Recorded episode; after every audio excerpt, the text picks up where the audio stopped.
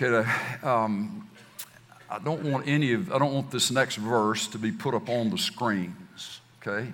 And I don't want you to look at your Bible. So it's not going to be on the screen. You, it, you, you, you, can't cheat and look at your Bible. I, I want to I wanna, I wanna walk us through a verse of Scripture that many of you are going to know. But I want you to say it like I say it, okay? Because the emphasis is going to be on the right syllable, all right? There's a reason we're going to say it this way. Psalm 37 4. You can say that back to me. Now you're gonna have to do this. Just let's just full voice, sit up straight. First and sleep to you on your left, just slap the fire out of them. Just wake them. Just say you you need to get this. And one on your right, just in the ribs. Psalm 37 4. Delight yourself. Delight yourself in the Lord. Delight yourself in the Lord. And He will give you the desires, plural. Say that back to me, plural, plural. The desires of your heart. Delight yourself in the Lord, and He will give you the desires of your heart. One more time. You don't have to say one more time. That's good. That's good. That's good.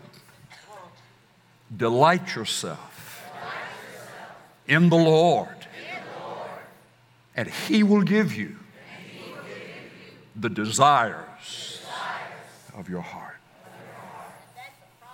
2017, the year of our Lord. May this promise become our very personal and very present possession. You say, Well, I've heard that all my Christian life. A lot of us have. Then how come we've missed it happening for us? I, want to just take apart a little bit of this with you and for you. And if you want to I hope you will jot down at least some of these thoughts because I'm hoping this will be just real practical. But as we move through the year, and if this is going to be a promise that we as a congregation hold on to, try to live our part of, and remind the Lord of, then I believe it would help us to have some of these primary aspects of it clear in our minds. We, we, we're speaking of an opposite emotion here. If I were to ask you what the opposite of fear would be, or the opposite of worry would be, or the opposite of stress would be, or the opposite of rejection would be. You could come up with a series of words, but here is one that might fit right in the center of our thinking and in some ways encompass all of the other nouns or adjectives we might come up with, and it's the word delight. An opposite of stress would be delight. An opposite of worry would be to be delighted in something. An opposite of rejection would to be delighted. Delight yourself in the Lord. Webster defines the verb to delight in this way to take great pleasure in. To take great pleasure, to take great enjoyment in. The Hebrew word translated delight in this instance, Psalm 37 4, the Hebrew word will be translated into English with two primary emphases. One is delight, the other is delicate or soft or gentle. This is David who wrote Psalm 37 4. David is a warrior. Uh, you know, starting with Goliath and moving on through the Philistines and, and all the armed cities that he overthrew. And he was a leader of men. He was a, he was a wielder of a sword. He, he could draw a bow. He could scale a wall with a sword in his mouth and take on the enemy. But in this spot, at the end of his life, Psalm 37, written toward the end of his life, he said, Let me tell you something I've learned. You figure out how to enjoy God by taking pleasure in the softer side, the delicate side of God. And you camp out there on the parts of God that you can enjoy, that you can look forward to, that you can delight in. And you live your life focusing upon those aspects of God. And here is what He will do for you He will take out of your part of the equation any responsibility to make happen what you want really bad. It's the wrong focus, it's the wrong aim. Here's where you aim with soft parts, not weak, not cowardly. Maybe a better word would be the tender, the tender, the tender side of God. Can I ask you a question this morning? And all of us need to just face up to this. Do we really have a grip on the kind side of God? On the tender, gentle, merciful, soft side. I'm not making this up. You, you, you go back to your own, do your own Hebrew research. The same word translated delight is the same word that is translated in other places, delicate. You, you, you put the two together and you get something of a composite understanding and meaning of, that's intended by that word. You're not going to delight yourself in something that tastes bad. Somebody said, I want to feed you a bowl full of cut up, diced, sliced, diced raw onions. And I'll say to them, you know what? you can have my bowl and every other bowl you can get, you can have because they don't taste good to me. Raw onions. This is assuming that there is something about God that is desirable for us. We spent some time last week talking about where this all where it all started when, when God got ready to do something that nobody had ever done before, who, who started the operation of Jesus coming to be born of the Virgin Mary. It didn't start on this earth. The, the love of God, the love for God didn't start on planet Earth. Love for the human race. Fallen, unrepentant, Nobody baptized yet. Nobody given a dime to missions yet.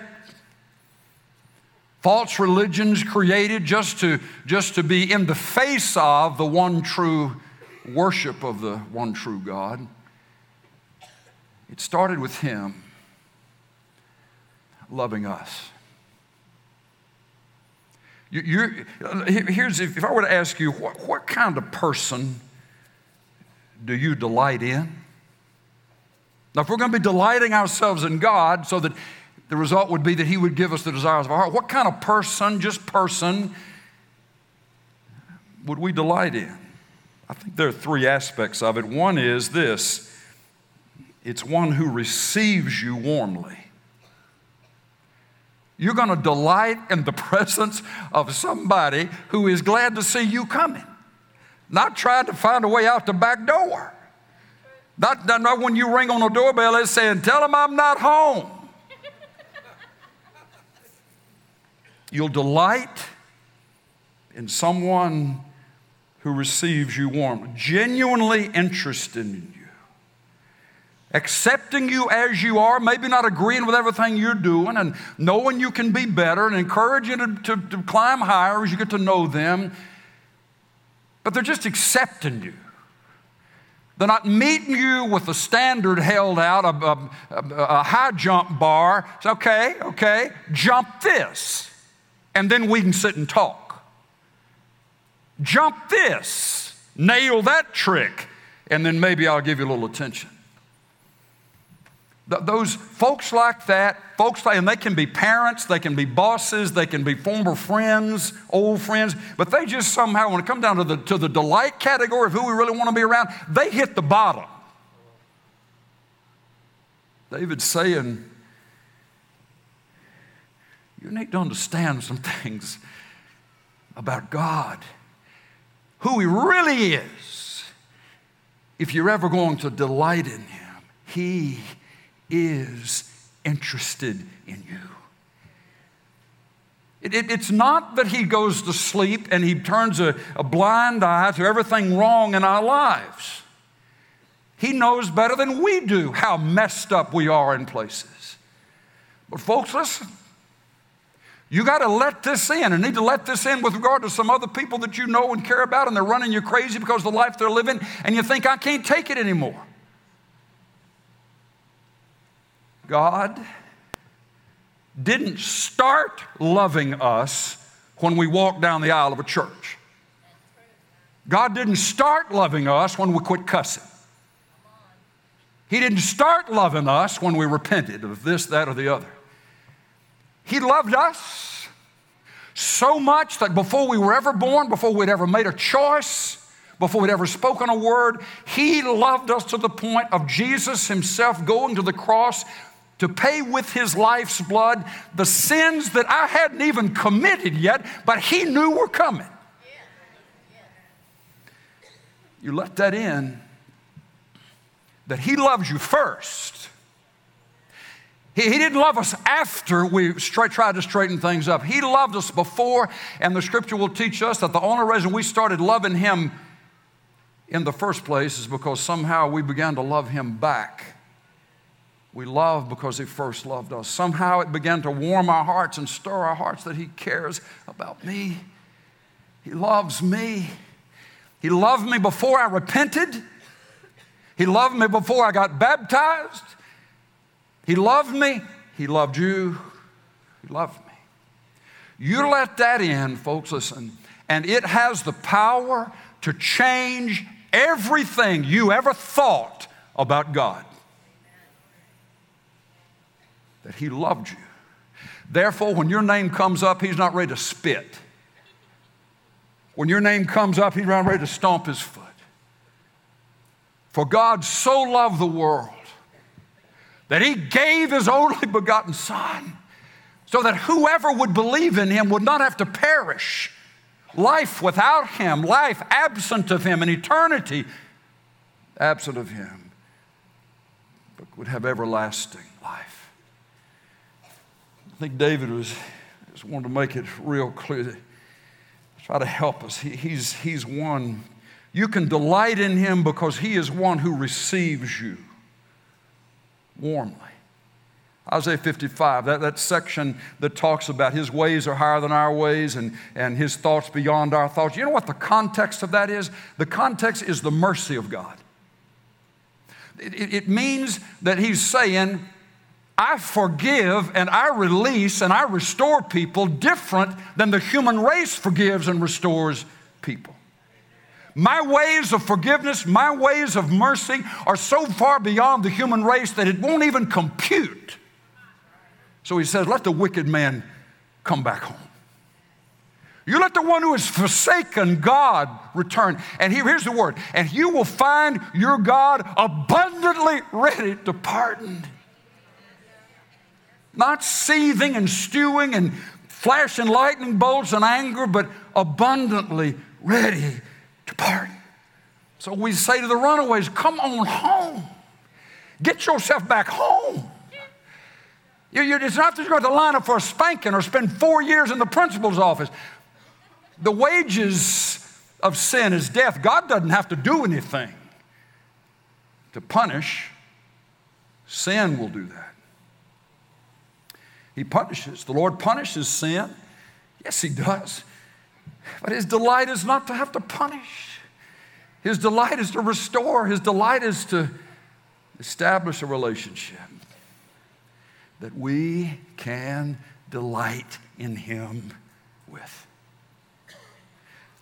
So just say that to one, one who receives you warmly.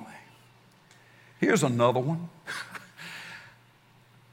You're going to enjoy somebody, delight in somebody in whose presence you can relax. If you've been in the presence of ones that you'd like to be impressed with you, and you're wondering, did I put my fork down on the right side? Did I pick up the salad or the dessert fork? Have I got what I need to do right here? Watching, scared to breathe. Now, you may do that when you're assigned to do that, but that's not, that's not your default position of where delight will take you, where you can't relax. I'm telling you, folks, you one of the greatest verses in all the Bible is that one out of Matthew 11, where Jesus said, Come to me, all you who are weary and heavy laden, and I will give you rest. I will give you permission to drop it, to let go, to not stress it anymore. I will give you come to me. You unload on me whatever is, is, is bothering you, has worn you out, and I'll give you rest. I'll give you rest. You're going to delight in the presence of somebody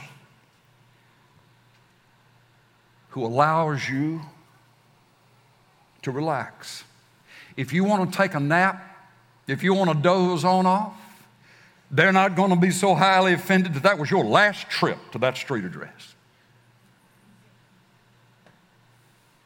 Rest. Now, for now you understand, you, just, I want you to just, just hear what I'm trying to say that I believe is consistent with the word of the Lord. You say, well, you press that too far, preaching. You'll have just a bunch of lazy Christians. Let me say, we've been, we can push people so hard, and we can, we can, we can try to amp people up with the ought to and the guilt, and you better do this. If you don't do that, what's going to happen to you? And all. You, we, we've, we've done that ad infinitum, and where has it still gotten us? Tired, mad church members. Guilty. So, what if the rest of the story really is? The love affair between heaven and the human race started in the heart of heaven. What if He's going to love us and care about us and desire for us to be united with Him, whether we ever repent and turn to Him or not? He'll miss us. We'll miss all kinds of things.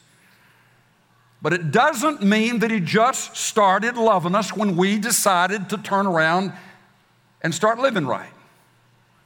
No.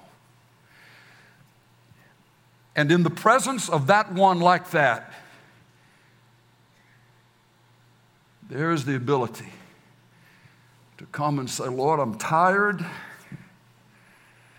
I, I, don't know, I don't know if I can pray another prayer or sing another song. I don't know if I can even read another verse. I'm just whipped. But I want to be close to you. I want to be in your presence.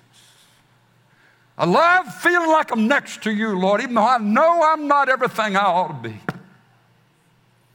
But in your presence, Lord, somehow there's fullness of joy.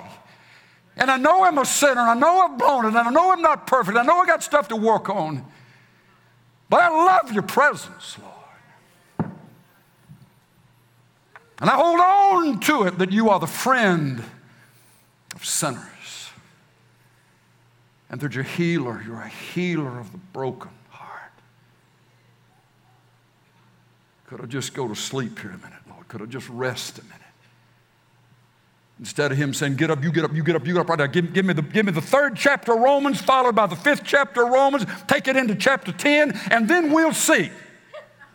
Who made that up? Some Pharisee under the guise of Christianity. That you work your way, you earn your way, you prove your way, you press your way into the favor of God.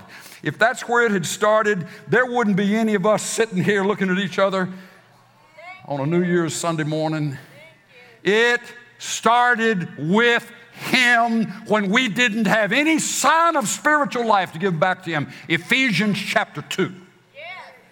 But He, in His mercy, because of His great love with which He loved us, He quickened us even when we were dead in our trespasses and sins.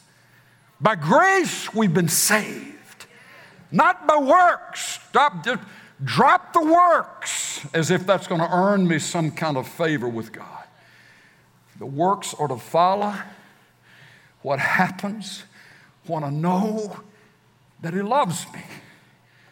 And I'm doing what I'm doing out of response to this undeserved kindness and love and mercy that He's shown me in my heart. I can't help but want to serve him. I can't help but want to praise him. Because of what he's done, I don't praise him to impress him. I praise him because I can't help it. It works in me.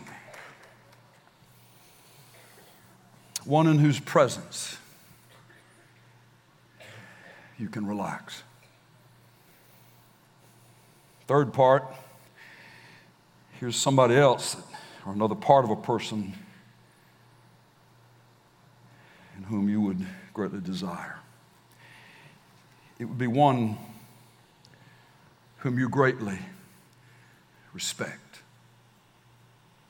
Now, you can be in the presence of folks that may not be high and mighty, and, and there can be joy in that. But what if? What if the one to whom we are called to delight in happens to be famous, happens to be wealthy, happens to wield great authority, but happens also to embody humility and honesty and compassion. And we know that because He is the one who has called our name. He owns all the cattle on a thousand hills. If he ran out of gold, he'd just make some more. The angel armies salute to him. He holds the highest position of authority in the universe. Why? Because he created the cotton picking thing. And he's the one who says, I have loved you with an everlasting love. You are the apple of my eye. You were chosen in Christ before the foundation of the world. You weren't the booby prize. You weren't just the, just the, the, the, the, the, the, the giveaway. You, I picked you out to be my son. Picked you out to be my daughter.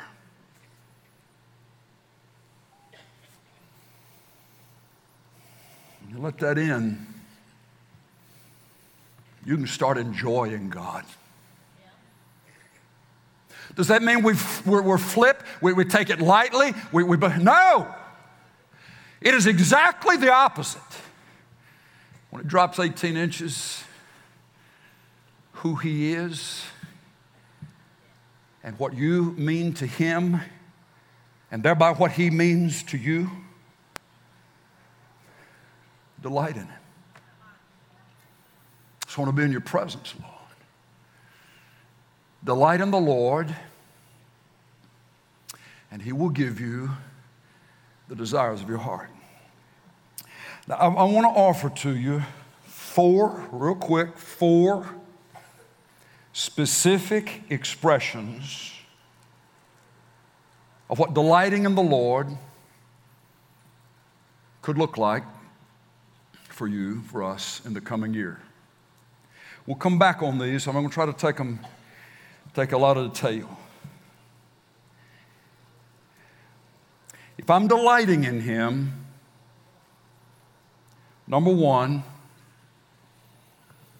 I'm going to want to find out everything that I can possibly find out about this one in whom I delight. I'm, I'm putting it this way I will read Jesus. Read Jesus. Now, what are you talking about? Mark, Luke, John, and Matthew. Why are you putting it in that order? Because Mark's the shortest. Mark is probably the oldest, the Gospel of Mark. Mark is included by about 93%, scholars estimate, in, in Luke and Matthew. I'd say, I'll just encourage, I don't want to embarrass anybody, myself included. But we can say, I believe the Bible. I believe what Jesus said. I believe what Jesus did. But if I were to ask you, so how long has it been since you read the life of Jesus? Now, here, here, here's, a, here's a fundamental problem, I believe, just me talking, with discipleship, Christian discipleship. We're liable to start in Genesis. We're liable to start, Romans is a great place to start. We're, we're liable to start in the Psalms and we're trying to decide who, who, who, who, though, who, who is the main character in the whole 66 books? Who is it? It's Jesus. And finally, somewhere down the line, we come back and, oh, by the way, maybe we better find out what he said that we should teach people to do and reciprocate in their generation so the church won't die out. It's like it's, it's, it's an aside. We, we run off and try to read the whole Bible before we read the main part of the, the plot. Read Jesus. Read Jesus. I, I want to challenge the church. I want to challenge Alamo City to join me in an enterprise this year that we will focus our reading on the Gospels of the Lord Jesus Christ. We'll read his miracles. We'll read what he said. We'll read his signs and wonders. We'll read the, the we'll read him. We'll, that, there are four, four books that start the New Testament off that are nothing but the sayings and actions of Jesus Christ. All of the Old Testament points to Matthew, Mark, Luke, and John. The book of the Revelation is pointing toward this Jesus, but in a glorified form, coming back to this earth one day. Jesus. If you're going to delight in somebody, you're going to want to know everything you know about that one. Am I in here by myself? The 89 chapters in those four books. You can read three chapters a day for 30 days and already have gotten it done. You say, Well, I can crank that out, I can beat that. The point is not how fast you read it, but it's what is he saying to you while you read it. Faith comes by hearing, and hearing by the word of Christ. During the course of this year, we're going to need fresh faith. We're going to need bold faith. We're going to need enduring faith. We're going to need persevering faith. We're going to need miracle faith. Where's that come from? Matthew, Mark, Luke, and John until when somebody says, What would Jesus do? What would Jesus do? There's immediately a cross reference going off inside you where you read something out of the 12th chapter of Luke. If there's another one that was similar to that in the 15th chapter of John, and all of a sudden you know what Jesus would do because you read what he did. It's not a guess. Delight yourself in Him. Read Him. Read Him. You can get a New Testament. You don't have to have, have a full 40 pound Bible, you know, with, with, with, with metal uh, front and back. You, you, you can get you a little, or even on your phone, but I, I would get, get, get a little pocket New Testament and you can flag that. You can read two chapters and put your marker in there and come back to it later. Here's the second thing I want to say to you read Jesus the second one is ask Jesus. Ask Jesus. Ask Jesus. Ask Jesus. Philippians 4, 6, and 7. Be anxious for nothing. But in everything, by prayer and supplication with thanksgiving, here's the word let your askings, let your askings be made known unto God. And the peace of God, after you've done your asking, the peace of God will guard your heart and guard your mind in Christ Jesus. Here, there, was a, there was a wonderful, wonderful saint of the Lord named George Mueller in the 1800s, and, and the, the founder of, of, of an orphanage where it's estimated in his lifetime he fed and clothed 10,000 orphans during his lifetime without ever asking, going public for a request. He would just talk to the Lord. But here's what, what George Mueller would do he would take his Bible, get up in the morning, and he had a walk that he would talk, that he would take. And here's what he would do. He would read the scripture and he would talk to the Lord. He would read the scripture and he would ask the Lord. It seemed as if as he as he read the Lord was feeding him the word. And as he asked, he was letting his anxious thoughts, the pressing concerns be made known to the Lord. I would encourage you to try that. Instead of having a prayer list that you come to later, I'm, I'm going to read and then I'm going to go through my prayer list. I'd encourage you to mix them up and not get real, real legalistic about how you do that. You may come into a passage and there may be five verses out of John chapter 15 that you can't move past. You want to try to get to, get to two chapters or three chapters, but you, you, you, you're hung up in a good way in the teaching of the Lord, the promises of the Lord in John chapter 15, verses 1 through 5. But here's what will happen to you you get to reading the Word of God, and the Spirit of God will begin to work on your spirit. You'll start remembering things that you didn't even know, hadn't even thought about to pray for, or maybe it was somebody or something that you want, did want to pray about, but you weren't sure when it was going to come. But it'll just come up as you read, something in your spirit gets activated. There'll be something put in your heart to do. I want to say to you, say to you, you read him and then you ask him. You say, Well, I hadn't had any peace about this. I've struggled with this. Well, okay, so here, here is the number one first question Have you asked him to help you with it? You say, Well, he already knows. That, that, that's true, but that doesn't take care of the instruction in Philippians 4, 6, and 7. Even though he knows it, he wants to use the places of pressure and stress and difficulty and even opportunities that could be great, but they're scary to us. He wants to use those places to draw us into a closer friendship and relationship with Him. So instead of it being just this generic thing, okay, I hear all the prayers of all the Christians everywhere, he said, no, no, I, David, I want, I want to hear you put in your own words from your own heart this specific thing that's bugging you or you're worried about, or an opportunity you don't know what you're going to do with. I want you to come to me with that. So I'm reading the scripture and I'm unloading my heart. Just you and Jesus. Turn the crazy radio off. Turn the preachers off. Not all the time, but I'm not saying don't, don't go read a book about Jesus. Don't go read another book about Jesus. Read Jesus. Don't be spending your time reading what somebody else said about the one who's supposed to be the lover of your soul. Great Scott. I don't want to hear somebody else telling me how much Shirley loves me based on what she said to them about. I want to hear it out of her lips. I want to hear it from her.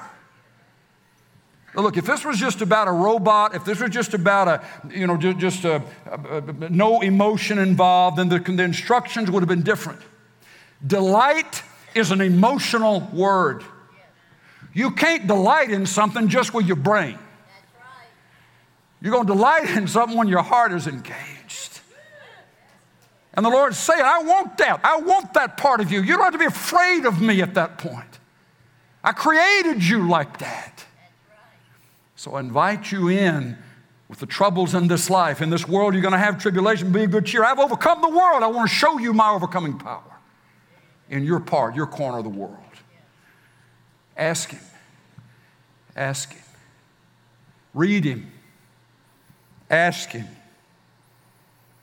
Follow Him. Follow Him. Now, here's one verse, one Old Testament verse that is a summary verse. And I hope a bunch of you already know it. If you don't, it's just this is a time to latch hold to it. Micah 6 8. What does the Lord require of you?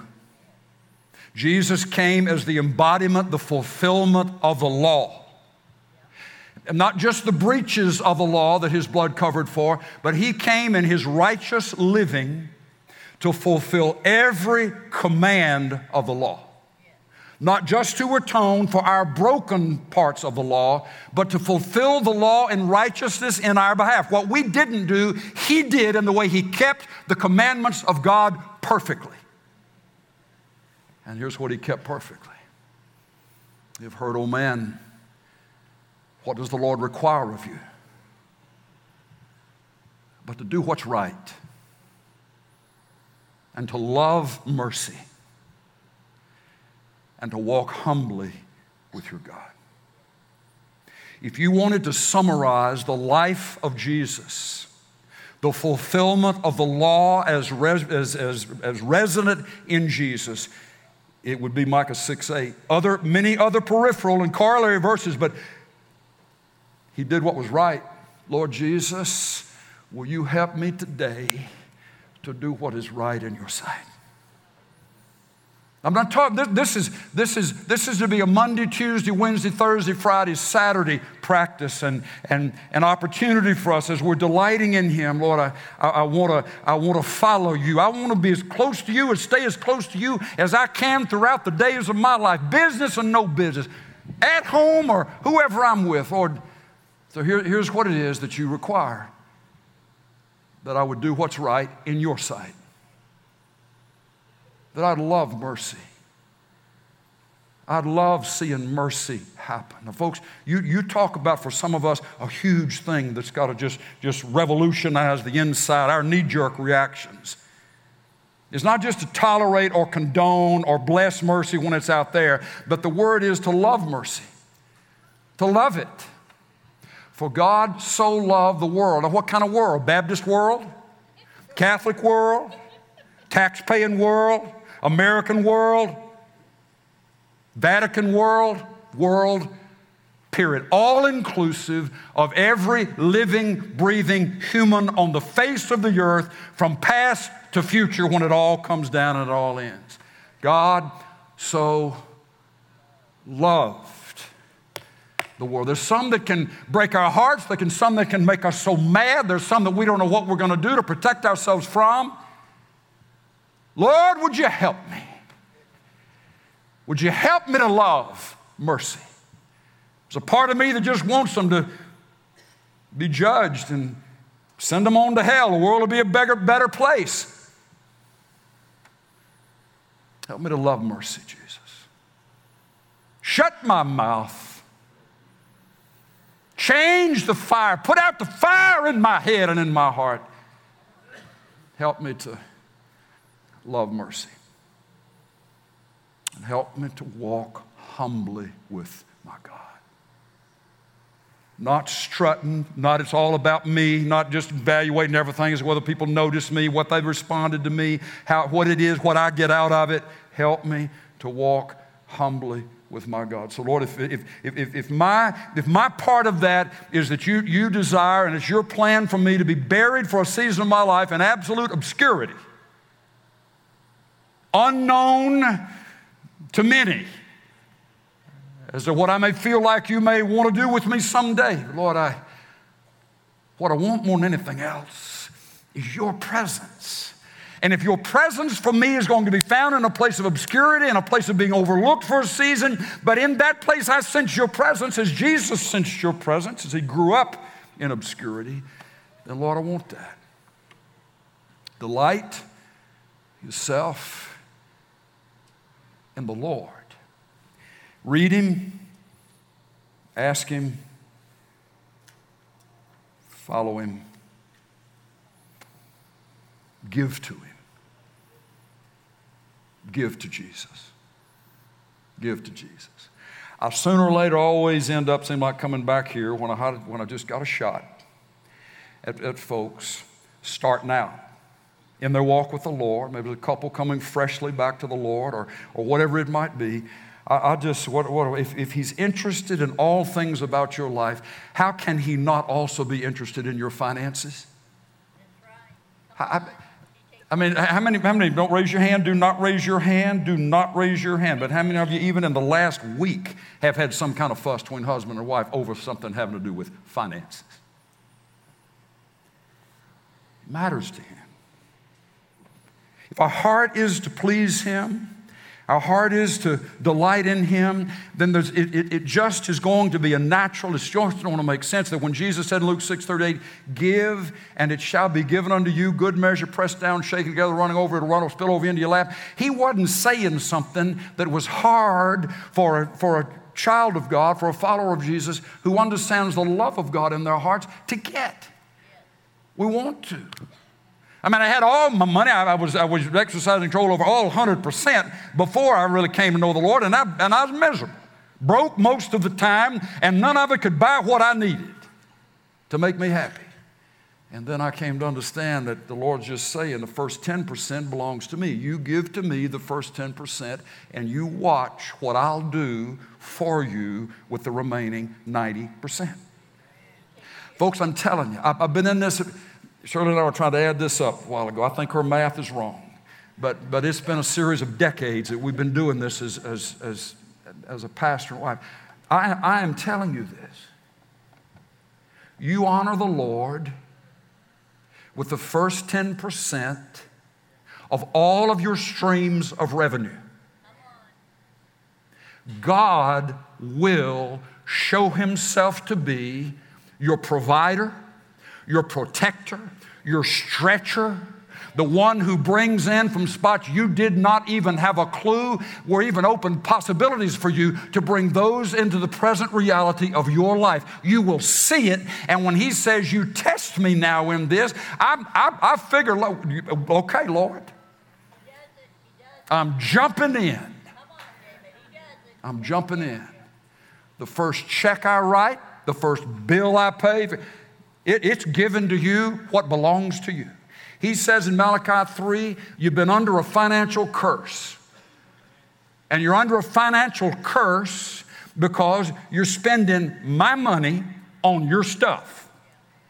You get that straight, and I will break the curse I'll open the windows of heaven and cause the blessings and release to come. And then he says two other things in Matthew, excuse me, Malachi 3, verse 9.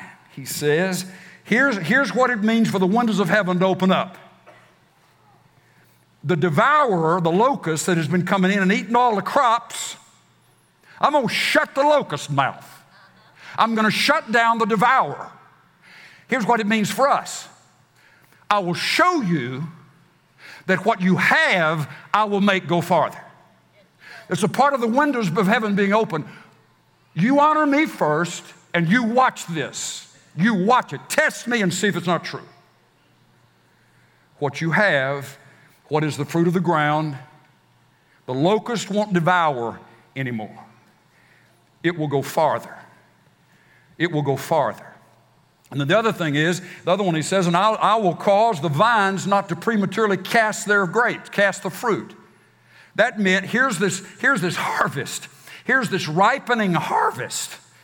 And it's going to be an abundant harvest, but then something happens, and this is it's, a, it's a fact of nature that all of a sudden grapes can just be cast from the vines, and the, the wine can't be, they can't be any, they're ruined.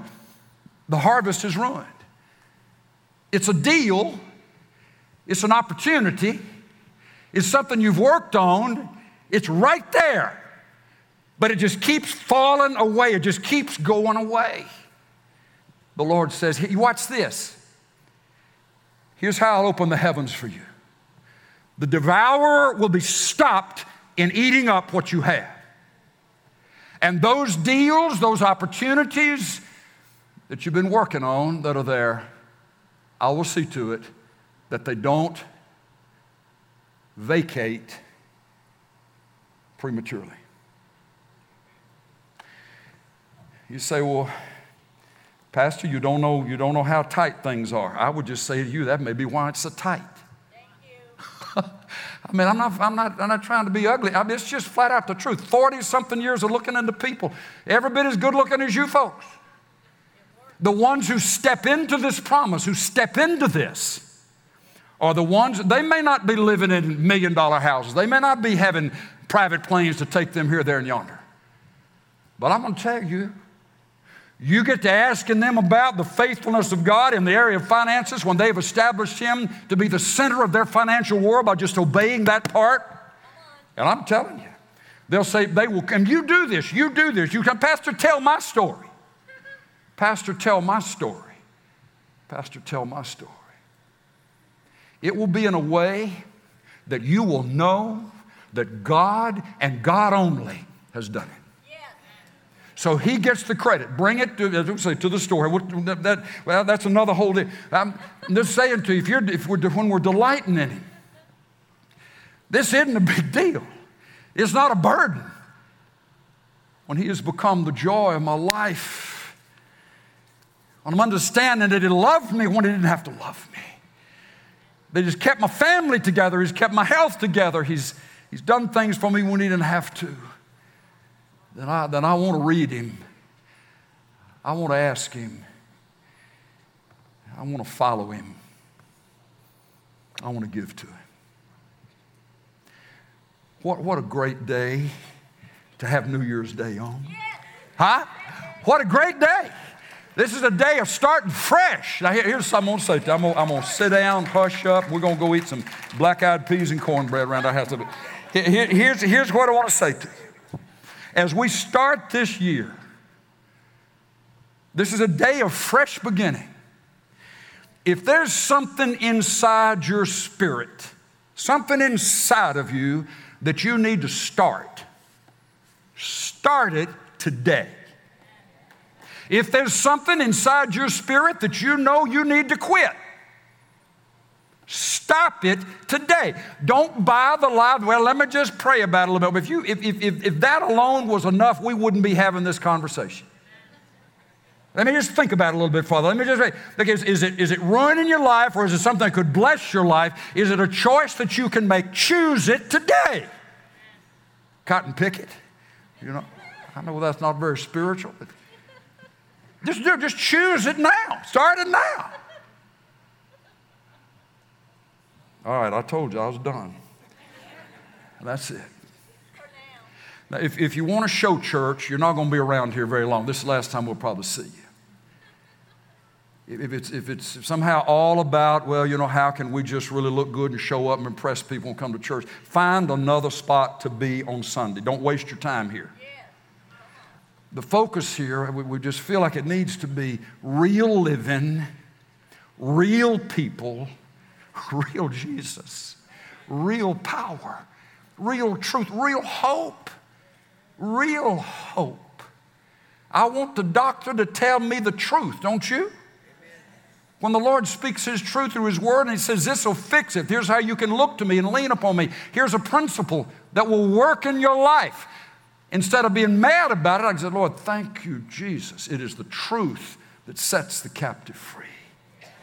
Now, some of you today are going to step into, over time, if you'll stick with it, a dimension of financial freedom that you have never known.